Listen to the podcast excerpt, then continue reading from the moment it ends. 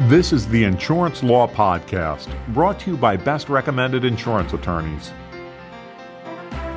Welcome to the Insurance Law Podcast, the broadcast about timely and important legal issues affecting the insurance industry. I am John Czuba, managing editor of Best Recommended Insurance Attorneys, including expert service providers. We're very pleased to have with us today expert service provider Dr. Janine McCartney of HHC Services Incorporated in Philadelphia, Pennsylvania. The company provides safety engineering consulting and expert witness services. The firm's Dr. Janine McCartney is a senior safety engineer and expert witness, a seasoned professional with over 25 years of experience in safety engineering. Her professional career has spanned 38 years, 25 years in safety, and 13 years in oil and gas and pipeline construction as an exploration geologist, vice president, and regulatory expert. Dr. McCartney started her professional work in 1979 in the oil and gas industry as a well site geologist and was one of the first women permitted to work in the field. She worked her way up from well site geologist to management and then to an expert. She has technical and historical knowledge in construction, telecommunications, utilities, manufacturing, food processing and distribution, oil and gas exploration and production, and property management. Dr. McCartney works on a day to day basis as a consultant and as an expert, and we're very pleased to have you with us today. Thank you, John. I'm very glad to have the opportunity and pleased uh, to be able to help you with this topic. And today's discussion is attorneys' ghostwriting expert reports and the impact on liability claims. And Dr. McCartney, uh, can you tell us what is attorney ghostwriting of expert reports, and have you seen this in liability claims? An attorney ghostwritten expert report is an expert report that an author that it, that the attorney authors in whole or in part, and where the expert adopts and signs the report and presents the report as the author. In training courses I attended through SEAK and literature I've read, I've been made aware that attorneys ghostwrite expert reports, but personally thought the practice was contained to medical malpractice cases where the attorneys ghostwrite the reports for the physicians. Recently, though, I've discovered that the practice of attorney ghostwriting is more widespread and the practice has transcended to liability cases and to claims. Uh, I've seen the practice used in workplace accident cases. I've also been made aware through independent research about attorney ghostwriting expert reports. And a good court opinion for experts and for claims examiners to read is case number 13 11049, Numatics versus Balluff from the United States District Court, the Eastern Division of Michigan, Southern Division, December 16, 2014. This opinion and order explains who wrote the ghost report, what was contained in the ghost report, why the expert signed the ghost written report, when the expert signed the report, and how the ghost written report was discovered. One of the reasons I approached AM Best about this podcast was to educate claims examiners and expert witnesses in the safety engineering and safety profession about ghostwritten writing of expert reports and how this practice should never be allowed by any expert and never tolerated by a claims examiner. Through a myriad of issues such as lack of time in preparing a thorough report, an expert witness may be caught in the trap and never understand the ramifications of signing a ghostwritten report. An expert witness is a gatekeeper, must be impartial, and never allow an attorney to entice them into signing their ghostwritten report, period. Surprisingly enough, both plaintiff's lawyers and according to this Numatics versus Balluff case, defense lawyers prepare ghostwritten reports for their experts to sign. The practice exists, and the expert may not know what to do if they're faced with an attorney asking them to sign a ghostwritten report. So, Dr. McCartney, what are some examples of ghostwritten reports, and have you seen these in liability claims? Certainly. Descriptions of sections of ghostwritten reports were provided, in an opinion in order of Numatics versus Balluff. And I encourage the claims examiners and experts to find a copy of the order and read it in its entirety. In this particular case, the expert report of the defense liability expert did not analyze all the technical issues in the manner in which an expert would normally do so. The defense liability expert contained pictures, charts, and diagrams that were the same as the defendant's counsel's Balluff legal brief. According to the opinion issued in this case, the court stated that the defense liability expert ghostwritten report was actually a legal brief disguised as an expert disclosure. And just um, candidly, I have seen in the last uh, six months several reports that have crossed my desk that I've had questions with in liability claims as to whether or not they were ghostwritten. So, how do courts discover the attorney ghostwritten reports, and were these discovered in liability cases? In the same case, the author of the defense liability expert report was discovered through deposition testimony.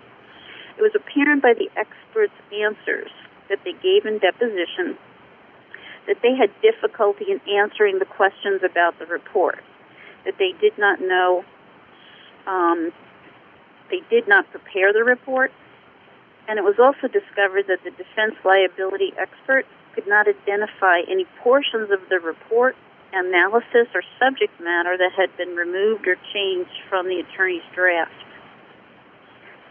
So, in effect, in this particular case, uh, this was a liability case. When analyzing the defendant's liabilities expert's invoice for, to counsel for the defense liabilities expert report, the expert spent only 15 to 20 hours on the case, and that included attending meetings. That is something for a claims examiner uh, to note that if they are paying the bills for an opposing expert's report, they should also take a look at the number of hours that that expert spent on the case.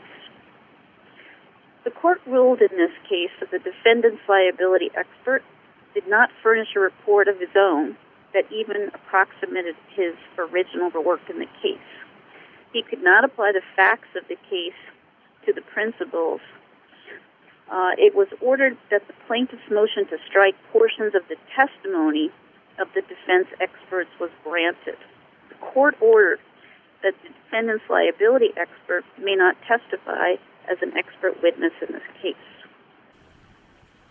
Dr. McCartney, is it unethical for the attorney and expert to engage in this behavior? Uh, yes, it is. There's a citation to the Thurgood Marshall Law Review, and it's Klebanoff, K L E B A N O F S, 2015, Volume 40, uh, Section 31. Courts have imposed sanctions on attorneys for doing so, and the courts have condemned the behavior. Why do attorneys write expert reports when the expert is perfectly qualified to do so themselves? Well, again, according to Klebanoff, ghostwriting allows the attorney to provide his or own services at a lower cost. Ghostwriting provides more options in the scope of lawyer representation of a client. Some attorneys who ghostwrite documents act under the mistaken assumption that doing so relieves them of certain procedural and ethical obligations otherwise required by fully representing their client. I recommend for an expert if they discover that in an, when they get an opposing expert report that that report fails to apply the facts of the case or that expert fails to apply the principles of the expert's discipline is only three to four pages in length, that the expert discuss this report with the attorney that retained them. To me, those are red flags when I see that in an expert report. Dr. McCartney, why do experts allow the attorney to ghostwrite for them, and what are the ramifications for the expert in those cases? Some of the motivations for an expert to allow the attorney to ghostwrite the report are lack of time to prepare the report, the insistence by the attorney for the expert to allow the ghostwriting, and the expert desires to preserve the relationship with the attorney. The expert may be unaware that signing a ghost written report has devastating ramifications for them. Expert reports are not discoverable under Rule 26 in the federal court system. A ghost written report is more difficult to discover and easier for an attorney to indict an expert to sign the ghost written report. And then lastly, it's cost savings. So, what would a federal judge likely do to an expert if they found out that the report was ghostwritten?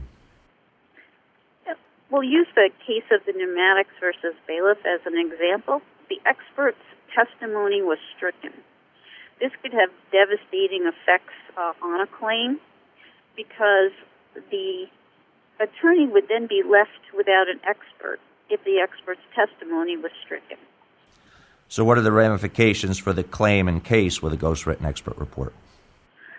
Um, the attorney who wrote the ghost written report would left, be left without the, the expert. At the time of trial, their case would suffer. The claim would be negatively affected. It could be that the claim would um, it, it would have no defense. Dr. McCartney, can the expert be barred from testifying or performing expert work if they engage in attorney ghostwriting? Certainly. As in the Numatics versus Balluff case, the expert's report was stricken. The expert was not permitted to testify in federal court. There may be ramifications for the expert in future cases. If a court orders that an expert may not testify in the present case, other attorneys may not hire that expert if they have prior rulings against them. Um, this also was seen when motions in limine um, and Daubert challenge and Frye challenges have been filed against an expert.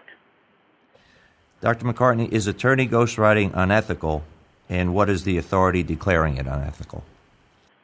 Attorney ghostwriting of experts' report is unethical.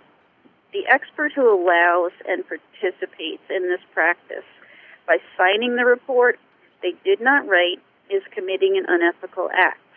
If discovered, the expert faces actions from the court which may affect their future ability to act as an expert.